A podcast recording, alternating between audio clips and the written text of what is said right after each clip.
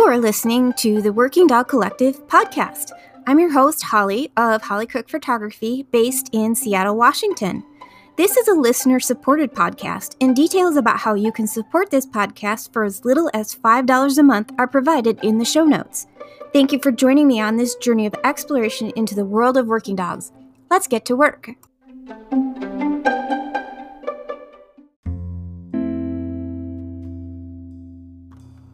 In today's episode, I chat with Heath Smith, lead instructor for rogue detection teams based in Rice, Washington. Rogue detection teams take the canine scamps of the world and turn them into superhero scent detection dogs to help in conservation efforts. You know, those dogs that are just deemed too wild to live in a home. From finding scat to viruses to invasive plant species, these amazing dogs use their noses to help biologists study the environment. Unfortunately, after this podcast was recorded, I found out that Scooby, who we talk about in this episode, had passed away after a courageous battle with cancer. He was a founding dog of rogue detection teams and a superstar sniffer. He was loved by many, but it was especially bonded to his bounder, Jennifer. I dedicate this podcast to Scooby and to Jennifer. Nothing hurts your heart more than the loss of a beloved dog companion. Hi, Heath. How are you today? I'm doing great, Holly. Thanks for having me on. Oh, totally my pleasure. I'm so excited about this podcast. First of all, I want to know more about Cauldron because I saw a post on Instagram last night that you guys got a new dog. We totally did. Uh, it's so exciting. It's it's the first dog we've adopted and as a rogue as rogues, and uh, it's the first we've adopted in wow a number of years. Uh, you know, we kind of we, we have these turn the dogs they they they they don't live long enough, as you know, but um, it's yeah. amazing how how long they they'll stay in the field. Um, and so we're it's kind of bittersweet, but we're having some turnover as uh, as dogs get older and mm-hmm. retire. Mm-hmm. And um, yeah, so we we've adopted Cauldron. We're I think we've we, we thought Cauldron was a little tough to say. Uh, so we've we've actually he looks like a uh, a flying fox, one of the fruit bats. Yeah. And uh, so we've named him Ptero, which is is uh, oh. uh, kind of like we we know Ptero from like pterodactyl, but it's also part of the uh, genus for. Uh, so yeah, he's been adopted and and renamed Ptero. Nice. Um, and he's a little bit of a terror. yeah, uh, we were lucky. We're, we're we're actually down in Palm Springs in Southern California right now, and there's an amazing group down here called the Search Dog Foundation. They, they had Ptero, Ptero or Cauldron uh, wasn't quite exactly what they needed to do for search and rescue, and and we contacted them, and and now he's going to be a conservation dog. So it's super. Congratulations! Thank you. So amazing. He's adorable. Since we're talking about um, the dogs that you have um, on your team, can you tell us a little bit about what Rogue Dogs is and what it is that you do? Yeah, so I'm I'm one member of a, a of a team called Rogue, Rogue Detection Teams, and we primarily do conservation work, and generally that's non-invasive work where we're looking for scat from rare endangered species, and we use the dogs to help us find the scat. Um, we also do rare and invasive plants and uh, nests and eggs and, and a whole bunch of other things, but uh, that that's kind of the rough and dirty of it. I don't want to talk too long about that. And then the dogs that we actually look for are kind of like us, but uh, they're these misfits. And they're the dogs that folks have tried to adopt and have as pets. And, and these guys, um, well, guys and gals, they, uh, they end up maybe tearing your, your curtains off the wall because they, they have so much energy or they eat through your couch or um, sometimes even they'll be they'll they happen to turn a little bit aggressive and and not because they're actually aggressive it's it's more because they're they're just kind of misunderstood and they don't have the outlets that they need to to really be um, i mean fantastic. Right. and so these are the guys we look for and um, sometimes they're scheduled to be euthanized and because of their of their behaviors.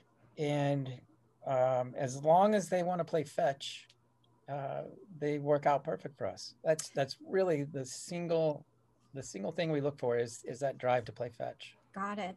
So you're looking for basically high drive, high energy, high ball drive dogs who don't do so well when they're confined in a home and they need a place or a way to channel that energy and maybe do some good work um, while they're doing it.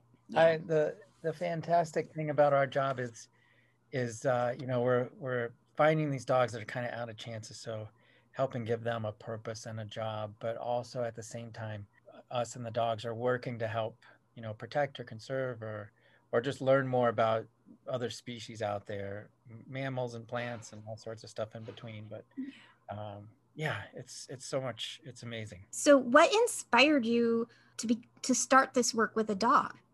I, that's a that's a great question. I, I didn't have dogs growing up.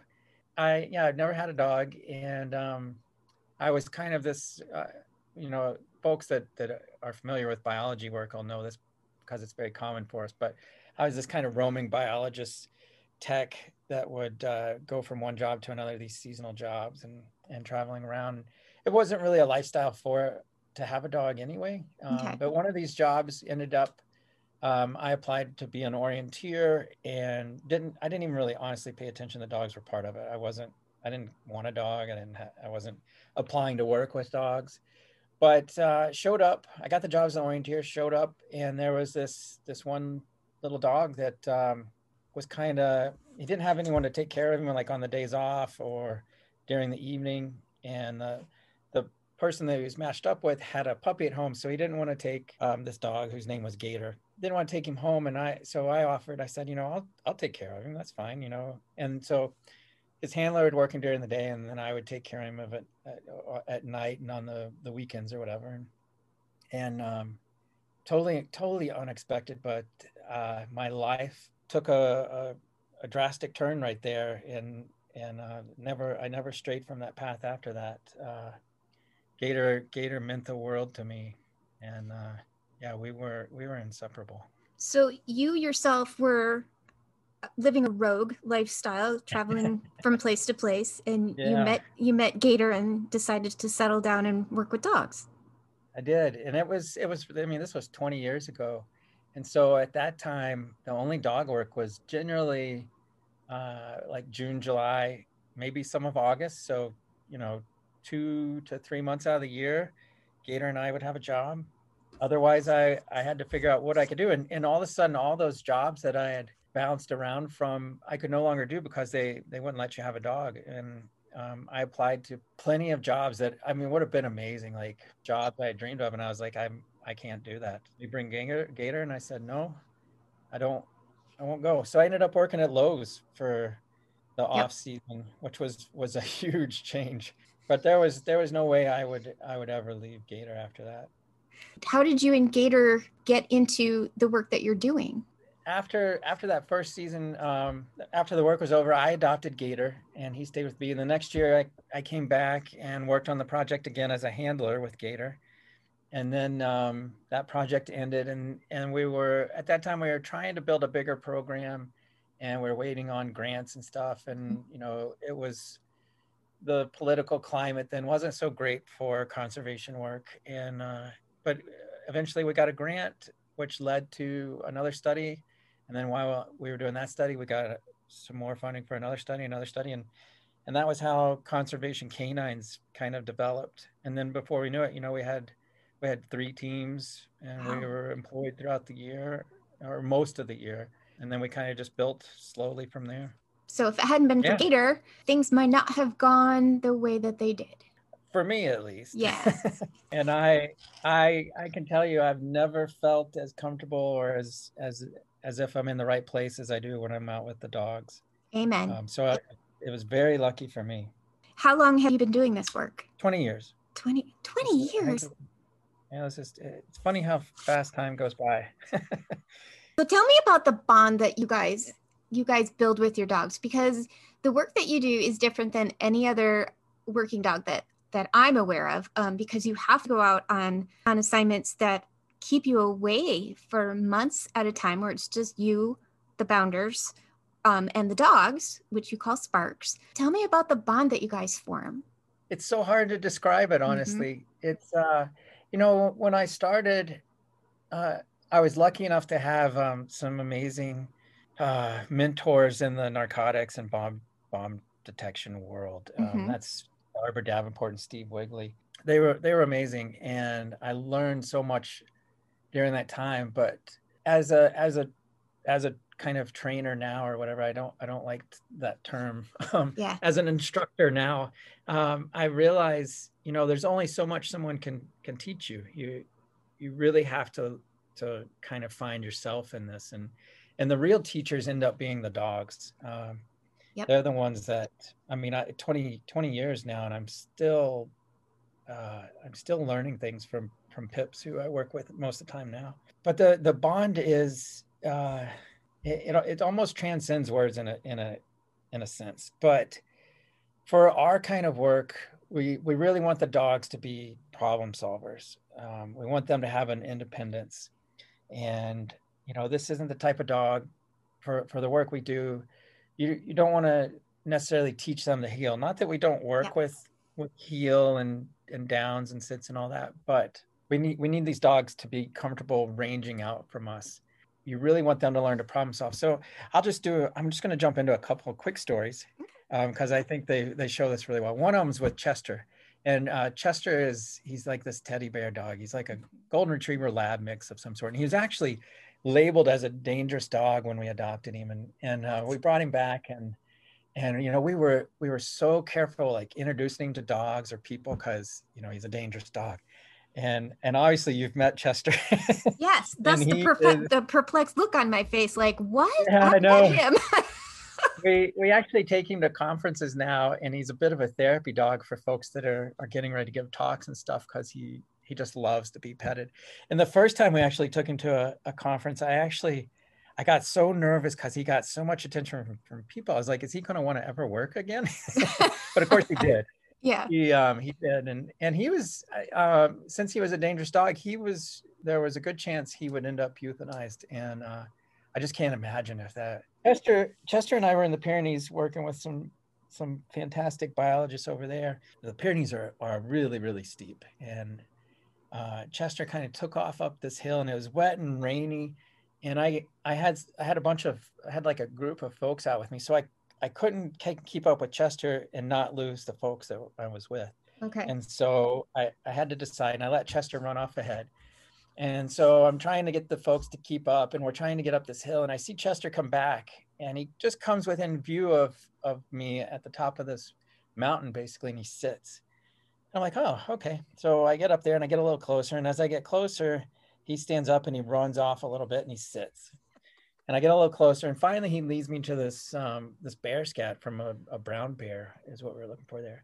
And he he had basically learned we didn't teach him this so our dogs are taught to sit at a sample mm-hmm. when they find it and we we're generally close enough we we see that happen right well in this case chester realized okay i can't see heath so heath can't see me and i'm sitting waiting but he doesn't know where i am so he actually came back came into view and sat so I could see him and then continued to lead me to the scat that way. Oh. And he did all that. He did all of that on his own. Um, um, I mean, that's I, that's just a um, it's not. I mean, the dogs are super smart. Yeah, um, they do all sorts of things. Yeah. Another quick story is um, we have a dog Hera in that works with Rita in Portugal, mm-hmm. and uh, we were in France doing this this grasshopper study, and these grasshoppers are are super camouflaged, and we wanted to use the dogs to find them, but then they they obviously they hop when when a predator or something comes close, so the dogs would pick up the odor and get close, but then the grasshopper hops away and the dog's showing you,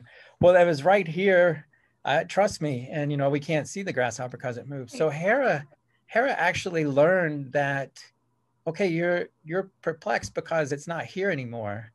And, yes. you know, but it bounced away or it hopped away. So she would, she would pick up the odor and then she would sit back on her legs and watch to see where the grasshopper was going to jump to and then she would show us where it where it gone. We didn't teach her that. Um, you know, she she figured out okay for me to to get my ball and for you to be happy, this is what we need to do. And and so it was amazing. Uh, yeah. It was incredible to watch her problem solve and do that on her own, just yeah. so she could uh, you know get the ball. That's amazing because um, scat doesn't normally jump away.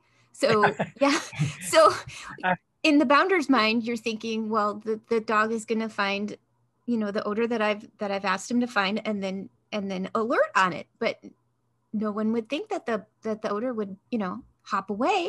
So it's amazing that the dog figured that out. Uh, um, Gator and I were actually in Brazil, and um, you know, he was he would sit at his cat, and he wouldn't leave it for anything. And he sat once, and then he got up and he moved about two feet to the to the right and sat and i'm walking over and he gets up and he moves two feet and i'm telling him you know stay because i don't want him to leave the scat and i'm not yeah. sure what's going on. Finally i get up there and these uh, leaf cutter ants are carrying the scat away and he's moving he's moving with it to try, try and show me okay here it is. No wait here it is. It was it was i felt i felt really sorry for him but it was hilarious. Go gator. Aren't these dogs dogs in general are amazing but the dogs that problem solve like you give them the room to solve the problem is amazing to watch just to sit back and watch the dogs figure it out and then they they surprise you. They do something and you're like i cannot believe that you just figured that out. It's so amazing. Oh yeah and that that's really where that bond comes in mm-hmm. um, because when when we're out there we're a team and, and that's why we have team in our name it's not, it's just it's completely different than kind of teaching the dog to do a certain thing and then right. they just do it. Right. Um, we're we're out there and and we're checking in with the dogs like they're looking at us, we're looking at them. You know, I may say, you know, like, hey Jack, check this tree over here. And he'll run over and we'll check that tree together. And he'll be like, you know, hey, come check this tree out. I found something over here, and I'll go over there and check that tree out. And uh, you just have this constant communication, really, mm-hmm. without words passing between you. Uh, Jake, one of the bounders on our team, and he and I were talking the other day, and he was just on a study in Yosemite, and he was like, you know, I've I've really been just trying to get to where uh, Ranger and I just don't say anything, you know. Yeah. And I I was I, I had I just had to laugh. I don't get out in the field as much as as they do anymore, but those that was something that I had always really just loved was the fact you know you could tilt your head or or mm-hmm. you know just cock it cock your head a certain way and the dogs just pick up on all it. And yeah. and learning that communication is is it's just amazing and seeing how the dogs react to every little thing. It's more about it's not it, it goes beyond a partnership for you. And that's why you came up with the with the term bounders for your handlers or your partner your the human component of the, your partnership. And your dogs are called sparks. So could you explain to us why you decided to use these particular words so uh, i mean handler uh, it's it's really hard to break calling ourselves handlers, but I, I as we were as we were kind of coming up with rogues and stuff, I've always searched for a word that I felt described what I what I do rather than handle. Like I I'm not I'm not I don't handle pips. Like right. we're a team. And, and I, I don't really want to teach people to handle dogs. I, I want to teach people to communicate with dogs. Um, and and I searched I searched like different languages and stuff, you know, all kinds of spiritual things and mm-hmm. trying to find some word. I, I couldn't find anything. But as as we were looking for names for a program and we came up with rogues, a, uh, a synonym for rogue is a bounder. And uh, I'd never heard that term before. It, it means a, an unsavory man, basically. And uh, I was I was kind of like, huh, that's a funny that's a funny term or a funny name for that. But it, it, you know, it kind of fit. We we bound from project to project. We bound across the landscape looking for stuff. But uh, honestly, this we're bound to our dogs. Like yes, our dogs are, are everything. We there's nothing we wouldn't do for them. And and so that it just really it just hit like a like somebody slapped me across the head with a two by four. But um, I was like yeah. a bounder. And, and the really the part I love about this is just a few months ago. So it's been a couple years since we we took that term but a couple months ago, I was I was playing a board game for Lord of the Rings, and there was this card in it. It says a bounder's map, and so I was like, well, that's weird. How would they use the term bounder? So I started researching the term, and Tolkien actually used the word bounder for folks that would um, basically protect the the Shire kind of or, or, around that area, roam the roam the outskirts of the the boundary, and were kind of like these kind of similar to the Rangers in the story, but they were called bounders and wow. he had taken that term also because it was a unsavory he was changing the the terminology of it But I just thought that was really cool. Yeah. Um, because I'm a huge I'm a huge Tolkien fan, but I had completely forgotten about that. Maybe my subconscious remembered it. Who knows? Yeah. But That's uh, that's awesome.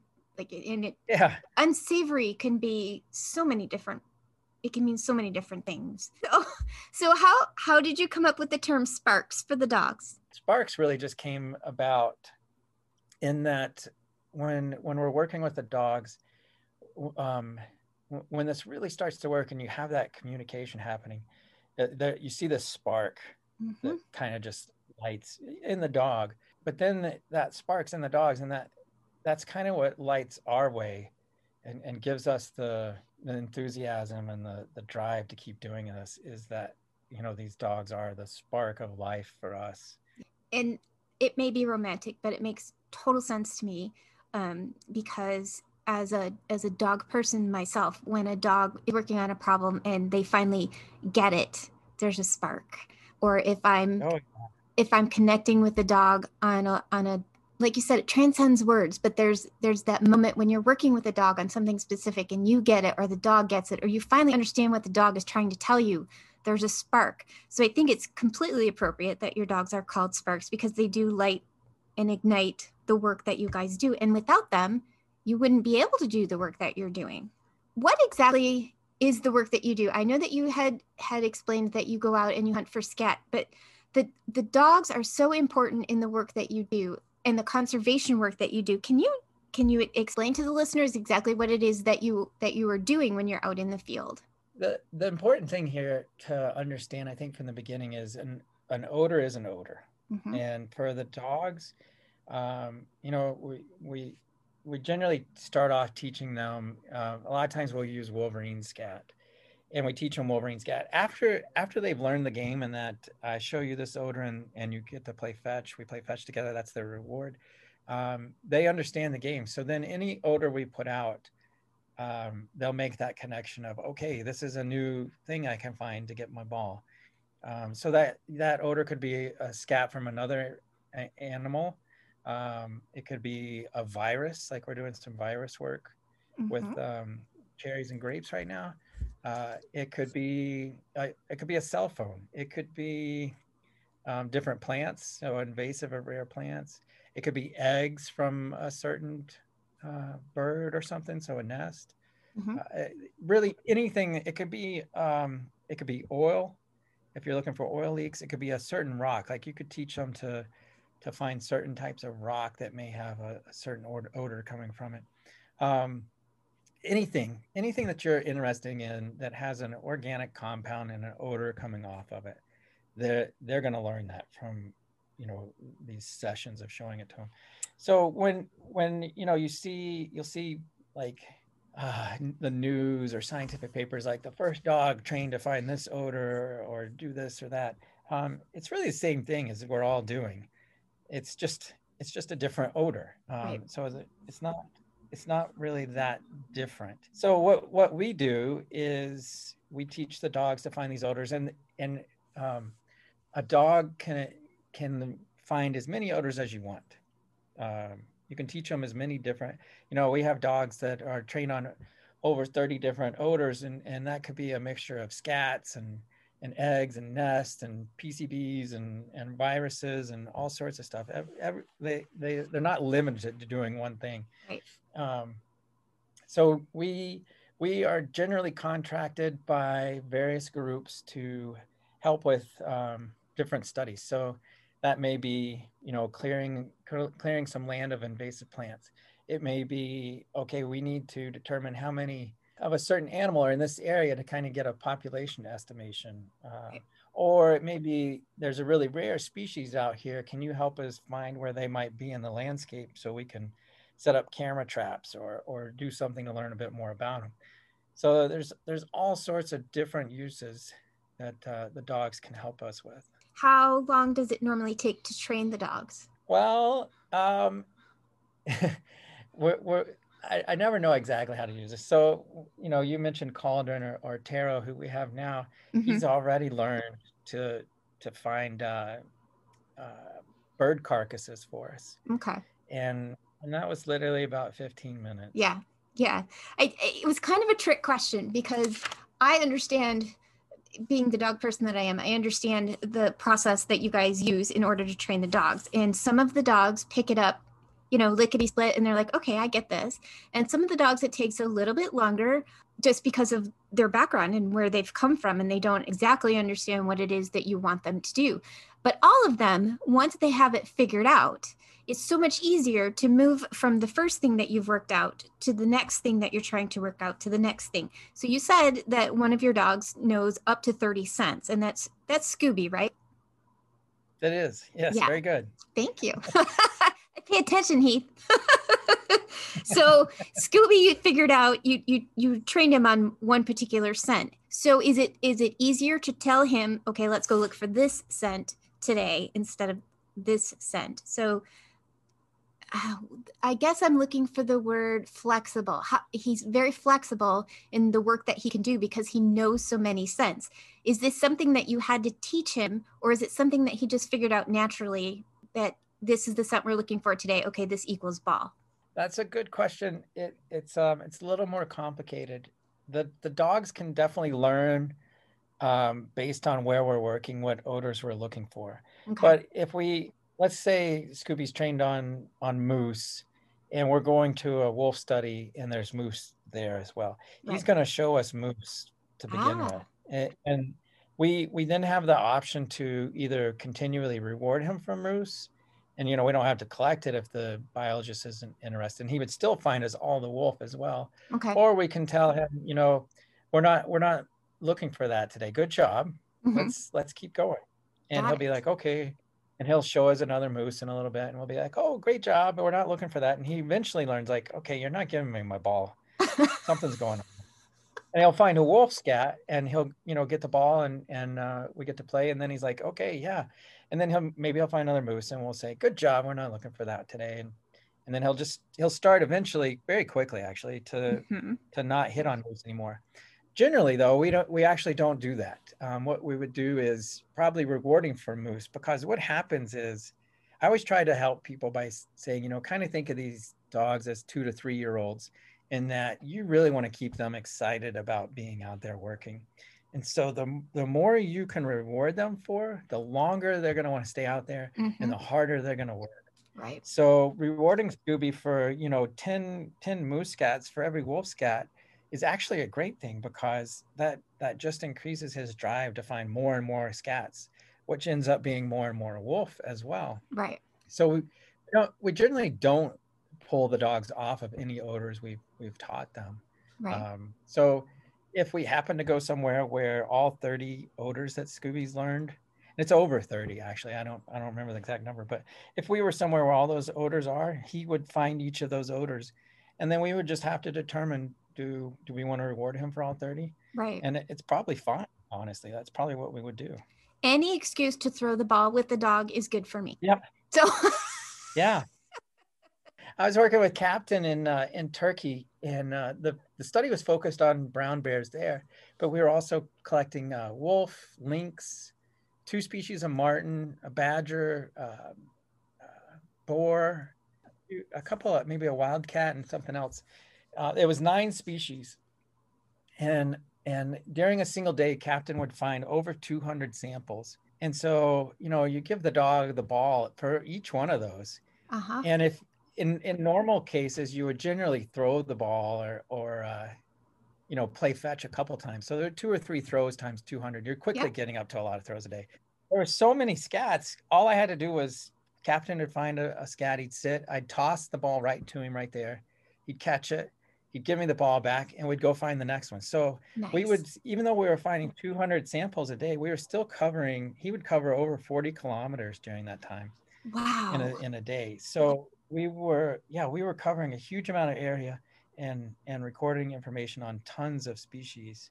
Him having, getting super worn out playing fetch or anything. Right. So for the dogs, the, the real, the, the real excitement for them is catching that ball, not, not so much you know chasing it or or mm-hmm. playing ball for five minutes mm-hmm. or playing fetch for five minutes but just really getting that reward and that's yeah. i mean they love it yeah just want to keep going i mean 200 scats and 200 throws of the ball you're talking bursitis in your elbow uh, you know, yeah. problems with your wrist. That's a lot of activity just for your arm, just to throw that ball 200 times. Yeah. So it's amazing that dogs figure out they they just want the ball in their mouth, and this is how I'm going to get it. I can't put into words my fascination watching these dogs do this work or any kind of work actually just for the reward that you've given them the the drive that they have to do the work like where does that come from what is it this is my experience this is my journey trying to figure all of this out. And every time i figure out a little bit of it it, it leads to a bigger question. So this journey with, with working dogs is never going to end for me. I'm always going to have questions about drive them to do the work that they do. The dogs that we've adopted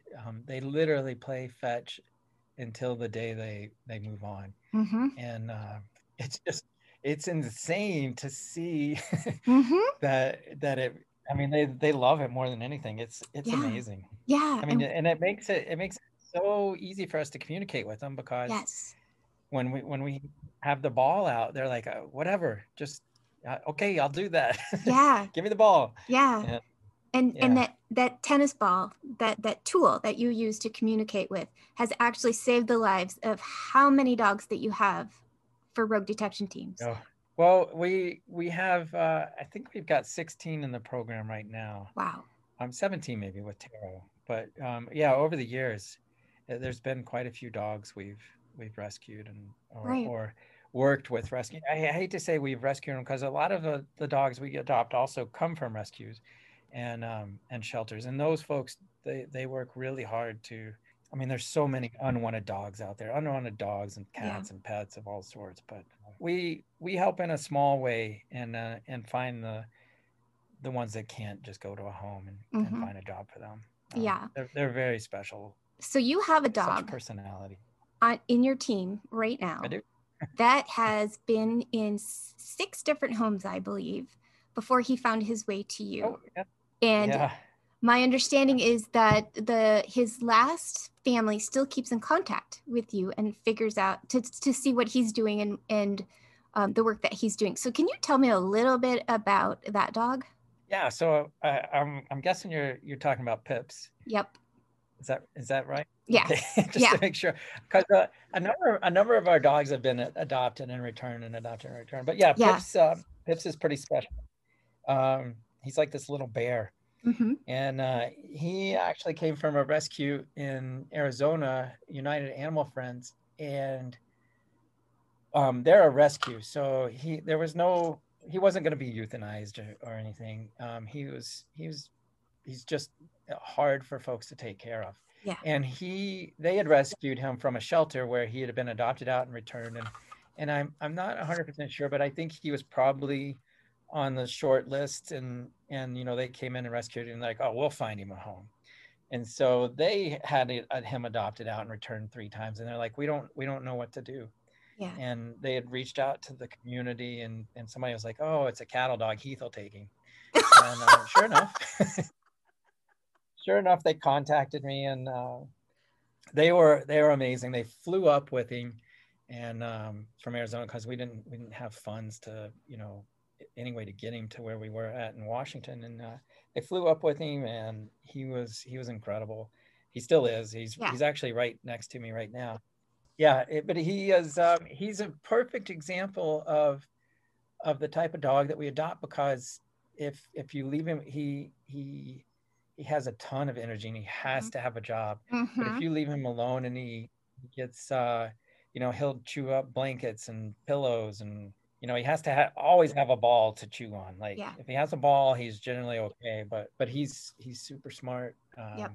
we were we just uh, we were just working this morning before this podcast and uh, uh, he's he's fantastic uh, he's he's he's like a part of me i'm yeah. a part of him maybe. yeah i don't know if i pass the ball off to somebody else uh, he, he would probably go with them but it's possible but i've met pips and he's definitely he loves his work and he loves his bounders. Oh. He, I mean, he's just the perfect example of what a rogue detection dog can do, and a perfect example of a dog that doesn't belong, well, is not comfortable in a home. He has to have a job because they, they have that drive to do the work that they're doing. And I think it's just amazing that you gave him the outlet to do something, to do a job. And he just does it so well. He just he just takes to it and he just does it and he's just happy. I mean, when when these dogs uh, when these dogs come to us, they uh, you know they they some of them may have been in the shelter for months or even a year yeah. or more. Some of them come from homes. You know, we, we have owner surrenders where they you know they've tried behaviorists and and dog trainers and and yeah. different medications to help but when they when they show up sometimes you know they some of them may not not owner surrenders but some of the ones from shelters not that a shelter would abuse them but you you can see these dogs have, are kind of down and yeah. um, and who knows you know we don't adopt puppies so we don't know their their prior history but like gator for example um, he he would anytime he saw an older man, he would just lose it. Like, so I, I mean, I think there was definitely something in his history from that. Mm-hmm. Or if somebody stuck their, like, put their foot out to stop him from going somewhere, he would just tear into their their wow. foot, like like they were gonna kick him or something. But yeah. Um. So we don't know their histories, but what happens is they show up and and I, we're already seeing this with with Cauldron too, um, or, or Ptero they they they just the, once they understand what their job is and and what they're doing they they're they're positioning and how they walk and and stand changes and they, they get this confidence and and yeah they i mean there's nothing pips would rather do than than work maybe chew on the ball but yeah um, he loves it it's That's just it's just a magical process to watch the dogs gain the confidence as they begin the work because i know they come into your program um, without confidence. A lot of them don't have the confidence because they the, the communication hasn't been there between the dog and the human. So they didn't they didn't know how to communicate with the human. The human didn't know how to read them. So they come into your program and it doesn't take them long to figure out that you will listen, that you will get what it is that he's trying to say, and vice versa. And then this partnership begins to grow and a bond begins to form and the confidence begins to build and then all of a sudden you've got this dog who does this magical thing that he was meant to be doing it's just it's magic it, it totally is and i, I love um, you know reading your your book that just came out uh, i love reading that because you really understand things and and it's hard for most people to understand this and i mean and and you know you asked how long does it take to to teach a dog and and literally it's it's pretty much 15 minutes and mm-hmm. uh, because because there is that communication already happening and and they're they're understanding a lot of what i'm saying already you know without right. speaking right say right but but teaching teaching folks that that join the program is um it's so much it's so different and you know taking taking a new dog like Ptero and putting them with a new person is a lot harder because there's not that communication then going on. So do you find it where... easier when you bring a new bounder in to pair them with a dog who's already seasoned? Oh, that's a good question too. Um, you know, I could pair Pips up with somebody and they would probably they he he would probably be he would go crazy. It's really hard for him and and we see this when we we start new classes. Um, the dogs all start to kind of shut down because they're so confused like yeah. why doesn't this person understand what I'm saying? So generally, what will happen with a new person, whether it's a green dog or an older dog, there's there's going to be a struggle until the person really starts to to grasp what's going right. on. Uh, whereas if if you take a an experienced person, you can put them with an experienced dog or a green dog, and you don't really have that. Right. Um, that they they both understand pretty quickly. Like, okay, this is this is what's going to happen. So, our, our the goal of our program is is really when we bring somebody in that they can work with any any dog that that they come across you know that's fetch obsessed that, that wants to do this kind of work obviously right.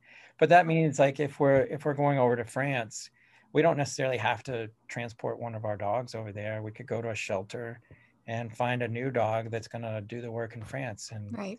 um, the, the only downside of that is we don't want to just put that dog back into a shelter right. or you know just leave in france so our our main goal um, is having a, a, small team that works here um, as as bounders for rogues, but then to help people in other places develop their own programs and and really try to to stress, you know, we're not just going to do a two week class. Yeah. We're going to do a, a, a two year class.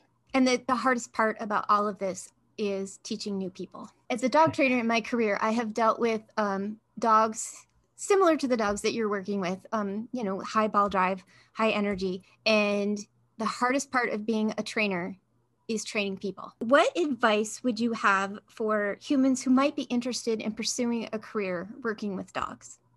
Not just rogues, but uh, any dog. I would generally tell people if you're if you're really interested, go to a shelter, um, volunteer, and say, "Hey, I'd like to work with some of your the dogs you're really having a hard time with." You know, uh, yeah. obviously be safe about it. Don't don't walk into a, into a, a, super aggressive situation um, without any any knowledge of what you're going to do. But right. um, find the dogs that that have maybe a lot of drive and need to get out and um, see if you can take them for a run or, or a walk, whatever the shelter allows. I'm not sure. You know, I don't don't just take their dog and, and right. but, but, but, work with them.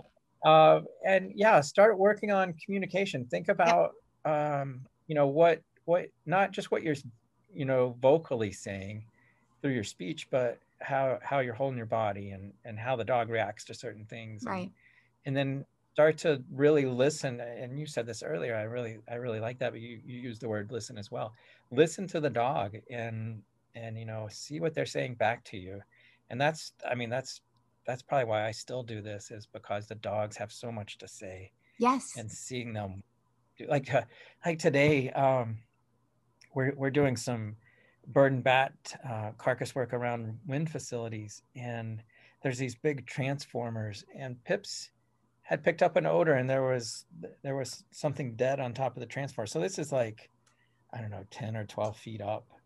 And he's he's trying to tell me, you know, oh, there's there's something up here, Heath. There's something up here. And and uh, you know, so then I had to figure out, okay, how do I get up there to see what it is? And uh, but yeah, it's I mean, it's just so cool to see them, you know, looking at us and and I mean, it's almost like they want to speak. And I, right. I think I wish they could it'd probably just be ball, ball, ball.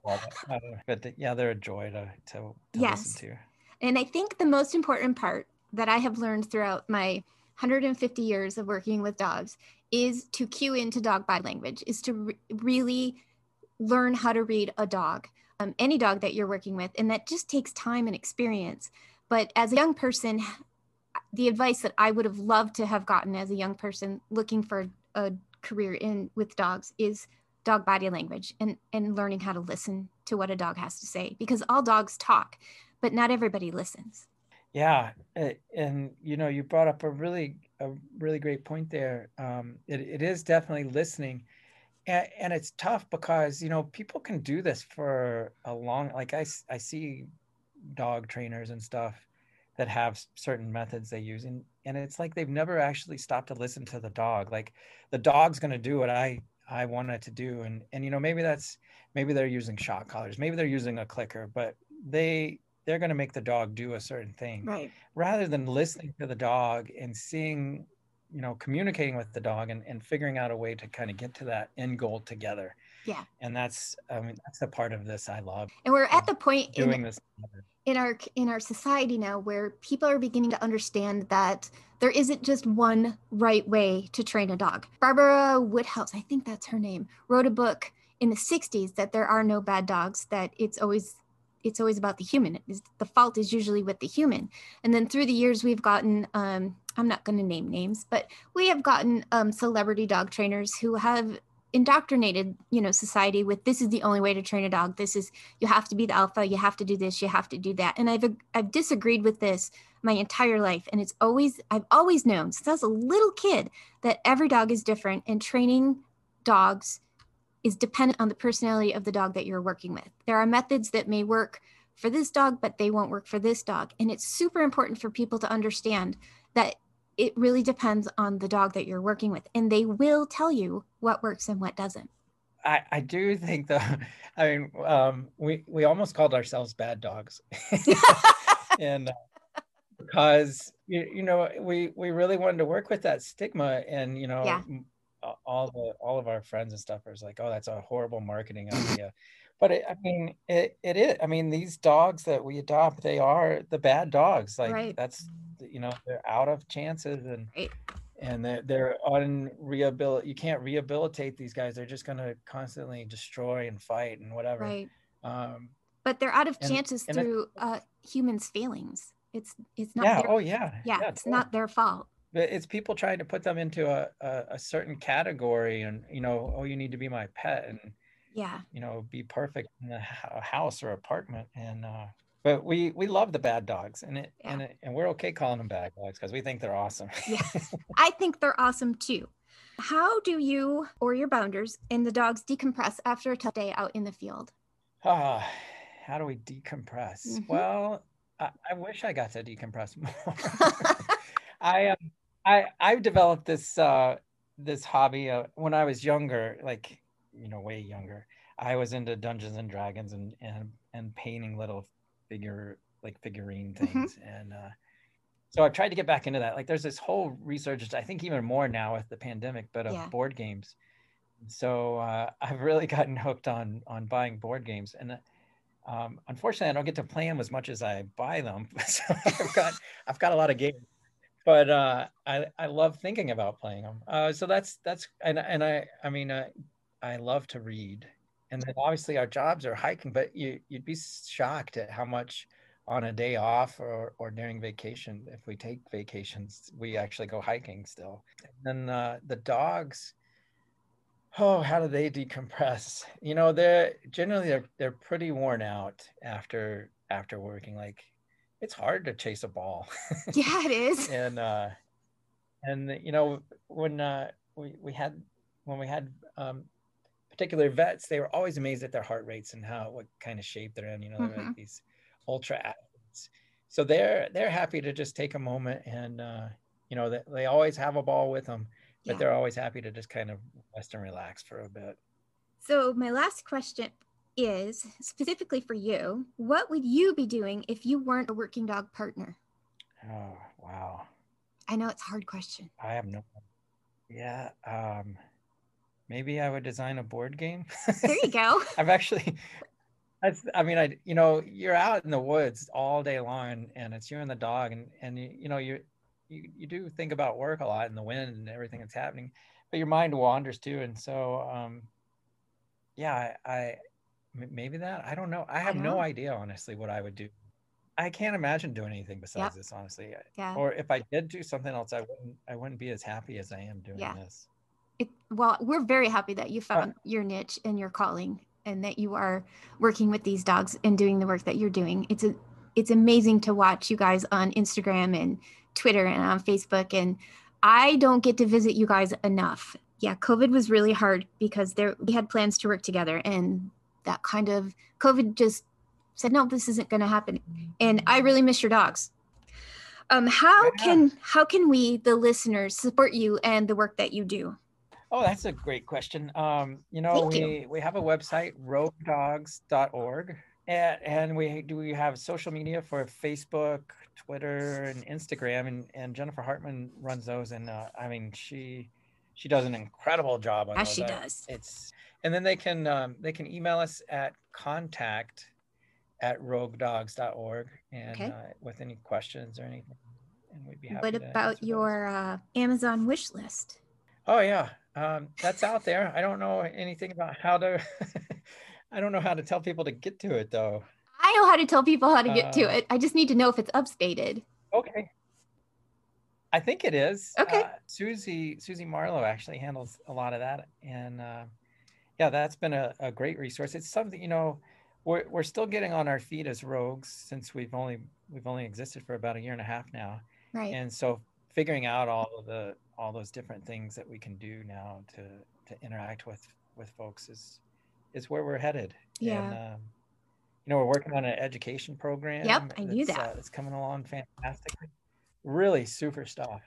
And uh, we hope to start doing some some community science type projects, and and also have some courses for folks to come in and learn from. I mean, you know, not only were we just starting, but a pandemic hit yeah. virtually right after it. yeah. So it threw things out of whack just a little bit, but uh, yeah, we're getting back on track and, and having a lot of fun.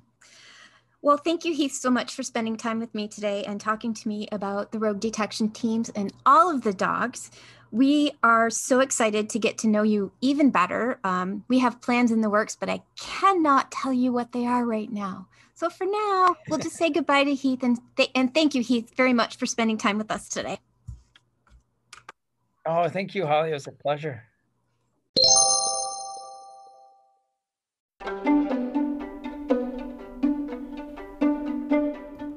Thank you for listening to the Working Dog Collective podcast. I've been your host, Holly of Holly Cook Photography, based in Seattle, Washington. This is a listener supported podcast, and details about how you can support this podcast for as little as $5 a month are provided in the show notes. Thank you for joining me on this journey of exploration into the world of working dogs. Let's get to work.